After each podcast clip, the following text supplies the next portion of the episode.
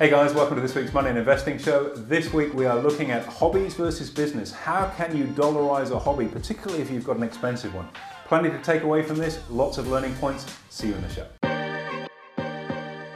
Hey guys, welcome to this week's Money and Investing Show with me, your host Andrew Baxter, and as always, my offsider and co-host Mitchell Laurential. I can't believe you're here in person, Mr. Baxter. You obviously smuggled yourself over the border. Great to see you. Absolutely great to spend some face time in the office. It's uh, strange this virtual world, but I think this is uh, even better sometimes. I've missed you, buddy. I've missed you too. And hopefully you've taken up some new hobbies down there. I know that guitar hasn't had much use in your office over the years, which is exactly the topic of conversation today. And that is not only uh, undertaking hobbies, but how to actually monetize an expensive hobby, a dream come true. Oh yeah, if you could pull that together, that's the alchemy of, uh, of life, really, isn't it? To get paid for what you enjoy doing, and and and look, this whole notion. Firstly, you know, what's a hobby, what's a business, because they are quite different. And uh, how can you maybe take one and turn it into the other, which is uh, yeah, the dream life. And I'm very fortunate to have been part of that, which is which is great. So haven't we all? And they say if you never work a day in your life, as long as you do what you love, right? Which is exactly the uh, the formula to success. Business versus a hobby, they have to be separate, do they? And are they different? Mm. Look, I think the, the, the, key litmus test, I suppose, is that typically businesses make money, not always, but businesses should be designed to make money. Hobbies typically cost money. But you can put those two things together and end up with a with a hobby uh, that does become a business, for want of a better description. So, you know, as a litmus test, you know, a business is a commercial endeavor that you're involved with uh, to serve people, to fulfill yourself, to make an income, all of the above. A hobby is something that you typically do for passion. But just because you do it for passion doesn't mean to say you can't bring it across the bridge and turn it into an income too. Well, first things first, AB, the question I've got to, to ask you we're in the money game, and um, typically you and I run a, a pretty tight budget to say the least, and we don't spend a lot of money. Is it okay to spend money on an expensive hobby? Because sometimes you know, running a boat or buying new bikes or riding horses, whatever it may be, can, can end up costing you a fair bit. Mm. Wait till you have kids; it costs you a lot because you're paying because then it's their hobby. Uh, but yes, it can be uh, expensive, and you know we've touched on this in previous podcasts in the past about you know spending money on yourself, and some people have a guilt trip about that. Others are quite uh, happy to spend money. Um, you know, and you do need things in life that give you some level of color, uh, and you know typically that's what you'd call a hobby. So whether it's you know, having a bit weird this one, but a model train set in the shed, don't have that, uh, or a stamp collection, or maybe your hobby is wine, which is a great hobby to have. Uh, That's one of yours, or, isn't it? Or sailing, or whatever it might be, golf. All of these things give us uh, some headspace to clear. Uh, and to fully immerse ourselves, if you will, into something that we enjoy doing. And you've got to have that ability to reset yourself personally. If you're a go getter, if you're a hustler, if you're chasing it hard, you've got to have some downtime, some decompression time to focus on something absolutely uh, that's in a different space. So yeah, hobbies are extremely important, uh, uh, and they can become you know a bigger part of your life, something that you enjoy doing, and if you can parlay some income off it, well, that's a double header. It's fantastic, right? Sure. And before we get into the nitty gritty of that, how much is too much to be spending on a hobby? Because most hobbies, to begin with at least, mostly cost you. Um, is there a, a buffer because the value that you get from the enjoyment of that hobby, you could argue, could far outweigh the cost, or does it? exotic cars, wine, yeah. It adds okay. up, mm. right? Look, it's a very personal decision as to what you do with your loot and how you spend it. So, I mean, there's no right or wrong, what's too much, what's not enough. Um, you know, and, and, and you can live your life in misery being a miser that just saves and doesn't have any colour. So you've got to have something that suits you, but what's right for you is not necessarily right for somebody else and people have different types of hobbies. Yeah, the, the, the, uh, like for example, one of the I've got bees on my farm. Okay, this is a bit weird. So I'm an apiarist. I keep bees. We make honey, and it's probably one of the most enjoyable things that I do on my farm uh, is when we harvest the honey from the hives. It's the most relaxing thing you can do. Assuming you don't get stung, because I've worked out that I've now got an allergy to bee stings. I've got an EpiPen in my uh, in my in my shed where I do all this. Um, and, and, and, I find it fascinating because you know, the, the, the, mechanics of what goes on in nature itself is, is amazing. And, and, and bees in particular, um, you know, people think, oh, you've got hives for honey. No, you've got the hives to make sure your crops are all pollinated and, and you've got a healthy environment to work in. And the honey is just simply the byproduct of that. It also happens to be something you can sell. So here's a hobby that gives you tremendous pleasure, that propagates your land and the trees are all pollinated. And the byproduct of it is you've got a product you can sell. So there's an example of having a hobby that actually could become uh, an income. I don't think it'll be my full-time income. I'd have to have quite a few hives to do that. Yeah. But it, it, it's something that I enjoy massively. So you know, there's there's an example of something that literally could be a hobby that is dollarized. Look, look, let's explore that a little bit more. And I think the way we could even split up these two hobbies is in two components. One of those being the hobby choosing you. And the example I'll use is let's say you play AFL as a sport and it's your hobby and you get drafted. That hobby's chosen you. Now you make money from it, right? Versus the other side of the coin, you really like horse riding, but you're not getting paid to do it. Um, how do you then go and make money from a hobby like that? Okay, so that does become a little bit cha- uh, more challenging because you're pursuing a passion then, uh, as opposed to pursuing the dollar. Uh, and, and one of the comments you made early on is that you know, as, as, long as you do what you enjoy doing, and I always treat what I've done for a living as being my hobby. So I haven't worked for years because I don't. I go to my hobby. It's what I enjoy doing. It just happens to be quite lucrative. Um, if you can shift into that, that's that's utopia. There's no question about that. But yeah, you are going to have things that you do that do cost money. Um, yeah, horse riding is a good one. My daughter um, rides horses, and then so there's horses, there's stables, tack room, fencing, feed, vets. That there's an, a paraphernalia. Uh, the float and the four-wheel drive to tow it, uh, and the list can go on in terms of the costs associated with it. But then, where do you want to play within that hobby? Do you want to have a pony in the yard that you go hacking around the backyard in or run your farm on? Fantastic. It's not that expensive. Um, but if you want to take it to that next level, rather like anything, yes, it can become more expensive. And you might parlay that into, well, actually, I want to start playing polo. So now I need four horses and a float that drags them around and all the stuff that goes with it, and then register with the polo club and insurance. And it, all of a sudden, you're looking at a you know, half million dollar a year hobby. It's very different from just keeping a horse in the paddock. Now, they started off in the same place, passion for riding horses, and they got out of hand. The question is, how can you turn that for example, in the case of uh, playing polo, if that happens to be your thing, uh, into something that can become more beneficial for you financially. And an answer to that, and, and, and, I suppose the, the overarching caveat to put on this, there's no tax advice in this. I'd strongly encourage anybody listening to this to get some tax advice from their accountant rather than just plow headlong in, oh, I heard this on a podcast, I'm going to go and do it. But if your business is quite cash generative, you could sponsor your polo team, for example, and I've seen that happen. It's a great uh, idea. So now you've got an advertising expense over here uh, that can help cross fund something you're doing over here. Again, go get tax advice on that. Uh, another example of that, um, you know, I've got a buddy in he and his wife. Their passion is their boat. They've got a pretty nice boat, and they got a private ruling, tax ruling on this, where they have their boat named a particular thing, which is after their business. They do all of their podcasts and all their video stuff with the name in the background and they've written the cost of their boat off as a tax liability. The ATO didn't like that. That's why they got a, a private ruling on it from a pretty well known tax barrister before they started this process. But when you think about it, naming rights on something, Telstra Stadium is a football stadium. It's got nothing to do with Telstra's business, but they purchased the naming rights on it, and therefore it's a tax deduction for Telstra, it's advertising spend, and the stadium's got a shingle that's got the Telstra logo outside. Legitimate approach.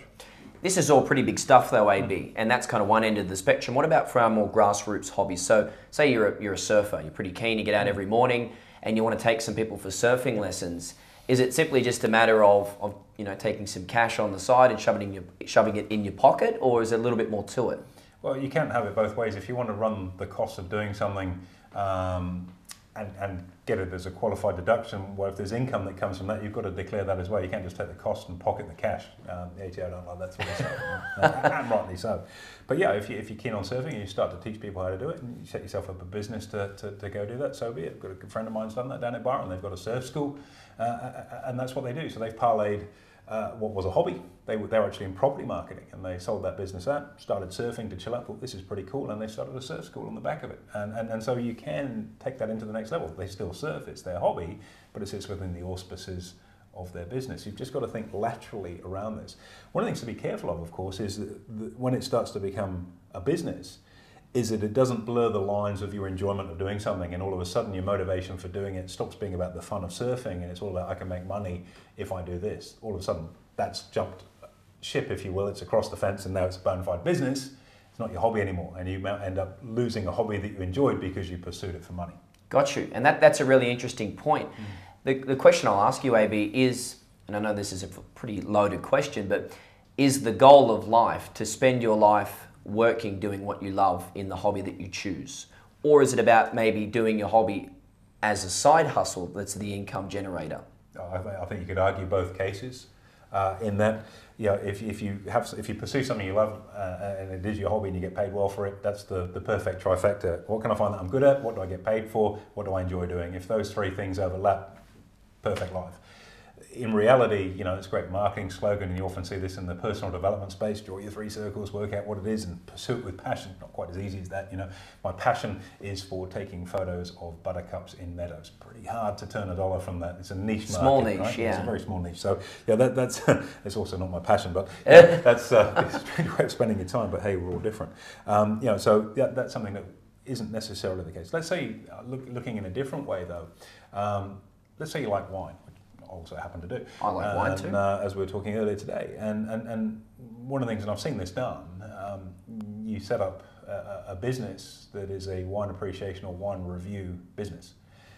You buy your wine, taste it, do a video of you tasting it, providing the tasting notes, post it up on your website and your social media.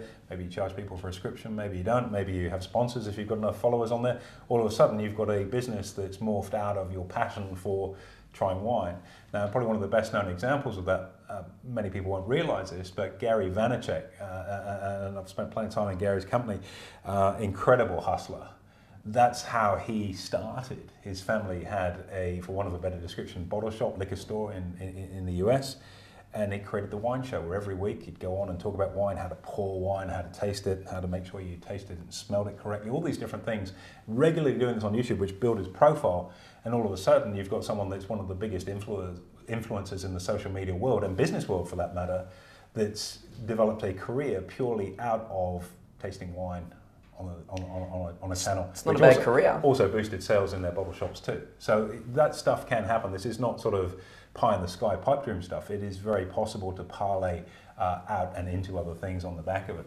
Particularly in this world of social media, Mm. which you mentioned, AB. So let, let's use that as a subset of our next part of this conversation. Building a business. Um, I'm just it- thinking about building my, my wine tasting website so I can sort of get Should we go? We'll go and have a glass and- after this, shall we? Provide some qualified. Oh, it's not a bad drop there. So, social media, very, very powerful tool that you can use Mm. to market your business very, very effectively. And you can also use it to market your hobby, which can then turn into a business. Mm. In your experience, because we, we spend a fair bit of time, I guess, on marketing and Mm. in what we do, how do you then parlay and, and intertwine all of these factors together?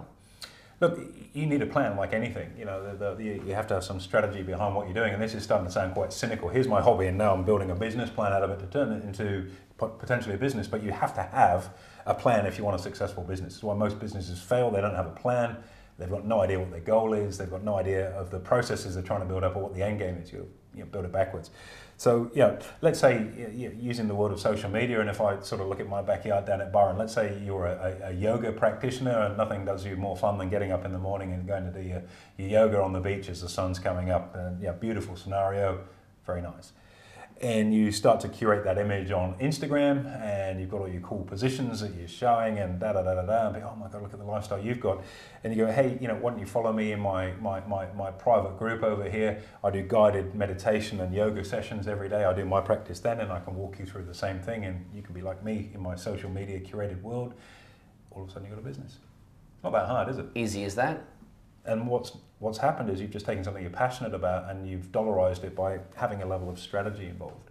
And you do need to have strategy. You do need to have a plan if you want to dollarize anything. It very rarely will happen by accident that someone's going to be walking out. Oh, you look pretty good at yoga. Can I give you some money? And you, it it doesn't work that way. Sure. You have to um, you have to build a plan out around it. But it's very easy to do. There's a couple of examples. We talked of wine, yoga, surfing. All happen to be um, sort of things that, um, that that are also quite pleasurable to do. So they're perfect hobbies to parlay into business. Indeed, they are. And as my famous, uh, favorite famous philosopher Alan Watts once said, um, The man. do something, you'll become a master at it if you're good enough, and then you can charge a fee for it, which is exactly what we're talking of here. Well, we're in the knowledge world now. Uh, you know, we're in an era where there's a premium on quality knowledge, um, and you know, you see the number of life coaches that are out there that really don't have any knowledge or skills, just a marketing machine. And then you see other people that have built up a skill set across something, and, and due to particularly the online world, it's far easier to reach it out. If I look at our business, uh, this all started by accident. I had a client that I met playing golf that wanted to, was investing badly and said, and we chatted away, and I told him what I did. And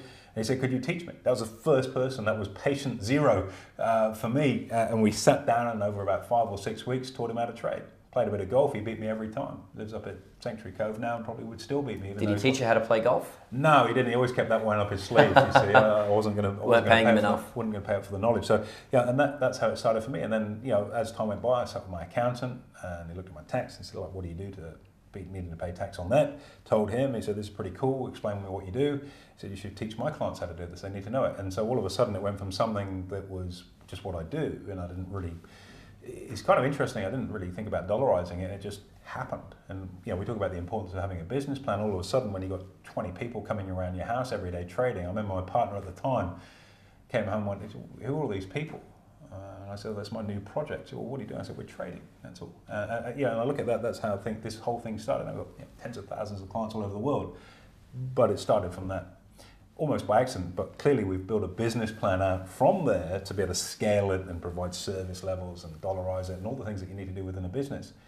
And that's why I haven't worked because that's what I love doing. And I, I go back to that client and I'll always, his name was Ray, I'll always be so grateful for that chance opportunity because there's a very good chance I wouldn't have gone down this pathway. I would have been in financial markets, maybe managing money, which is what I've done, but it'd be a lot less fulfilling than seeing those um, light bulbs go off for people as they grasp this and get control of their financial future. And it's funny how things happen, you know, and, and you know, plenty of other success stories in in life where someone's gone from, you know, there's my hobby and now it's my business. Totally, and I've been thankful that you've taught me to do the exact same thing, and, and therefore teach other people to do the same thing, which mm. is which is great. And as we come to the end of the broadcast, AB, a lot of good sound bites in here. I'm sure mm. our viewers will get a lot out of this one. Any final words here to cap us off? It's tempting to try and be counterculture, I think, at the moment. Or here's I've got this really expensive hobby. What can I do to get it for free or get a tax write off on it or, or, or, sort of just backdoor what I'm doing? Please don't go down that path. I think that when your when your intention is not pure or right, the outcome you're going to get is never there either. So if you've got something you're thinking, oh, I'm onto a little fast one here, I can screw the ATO and get a bit. Don't, please don't go down that path because it will blow up badly and the penalties for that are hideous the stress, just don't do that. Get it right first time. Uh, always go about something with the right intention. If you make your decisions for the right reasons, you get a good outcome from it. But when you're trying to do a bit of skullduggery and black arts, oh yeah, I can get a tax write-off on this, don't tell anything, that's going to blow up in your face. And I've, and I've seen that happen also. Um, you know, one of my former neighbours, he, his his, um, his uh, passion is it was was sports cars at the time, and now he's got a, a, GT3. He's in the GT3 Cup. In fact, they sponsor the whole thing now. He's got a big business, and and that turned into a little hobby that they got some tax deductions on, and now they've got naming rights and they run the whole competition. That's a, that's a, that's a big example. But their pathway into it was through passion and what they enjoyed doing. It wasn't, oh, look, we can get in there and get some write offs. It was, let's do this because we love doing it. And then it grew into something else. And, and that's the advice I'd say to everybody. Always make sure your intention is right. And if your intention is right, you'll be okay. Go down the dark path, it's going to blow up in your face, and rightly so. So find something you love doing. Don't be cynical about it and go, I want to dollarize this, let me find a hobby I can dollarize. Find something you love doing.